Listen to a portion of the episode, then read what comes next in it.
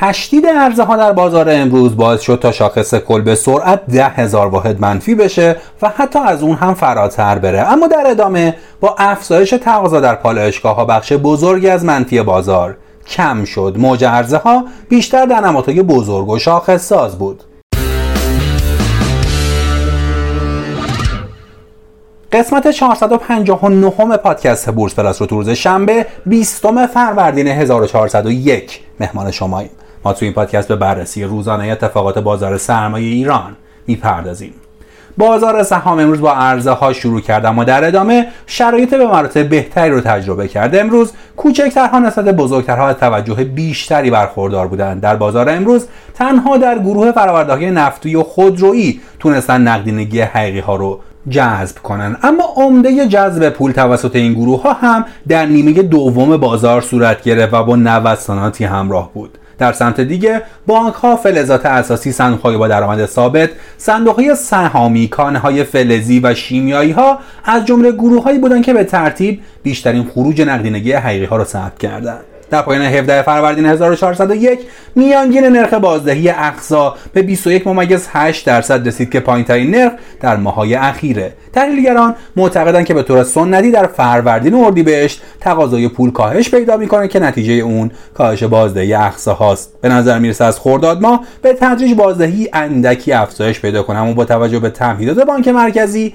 انتظار نمیره از کنترل. خارج بشه. اما پس از تصویب در شورای عالی بورس و ابلاغ اون بالاخره سود دریافتی اعتبارات اعطایی کارگزاران از مالیات پرداخت افزوده. معاف شد. این داستان تاثیر مناسبی در کاهش هزینه تامین مالی مشتریان اعتباری و نقد شوندگی بازار سرمایه خواهد داشت. اکبری تالار پشتی رئیس کمیسیون صنایع و معادن مجلس هم گفته بر اساس اعلام وزیر کارهای مقدماتی برای بررسی واگذاری سهام دو شرکت بزرگ خودروسازی به بخش خصوصی آغاز شده. وزیر صنعت این نکته را مورد تایید قرار داد که دولت هم معتقد دو شرکت خودروسازی رو نمیشه به صورت دولتی اداره کرد و باید هرچه سریعتر این دو بنگاه خصوصی بشن.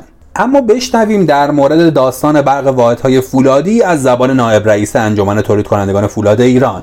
بهادر احرامیان گفته قرار برق واحدهای فولادی از اردیبهشت ماه قطع بشه. اونطور که به نظر می‌رسه امسال هوا بسیار زودتر از سالهای گذشته به استقبال گرما رفته. وزارت نیرو هم به هر قیمتی تامین برق بخش خانگی رو در اولویت داره.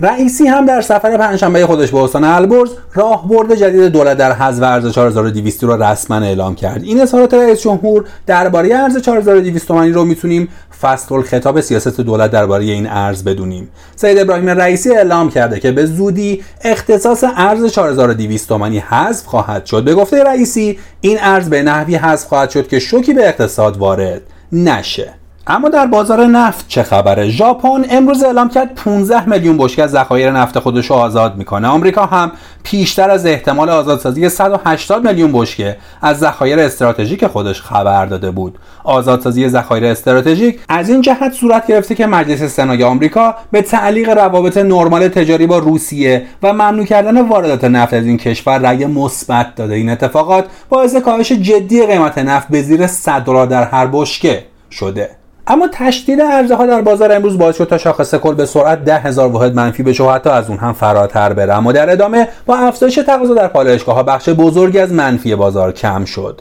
موج عرضه ها بیشتر در نمادهای بزرگ و شاخص ساز بود و در این بین نمادهای کوچکتر تونستن تقاضای بیشتری رو به خودشون جلب کنند تردید در معاملات امروز موج می‌زد. در نتیجه صفوف خرید به هیچ وجه پایدار نبود و حتی در اواخر وقت یه بار دیگه صف خگستر عرضه شد. بعد از کوچکترهایی مثل داروسازی ها غذایی ها و همراه نقلی ها به طور کلی توجه امروز بازار به دو گروه خودروسازی و پالایشگاهی بود.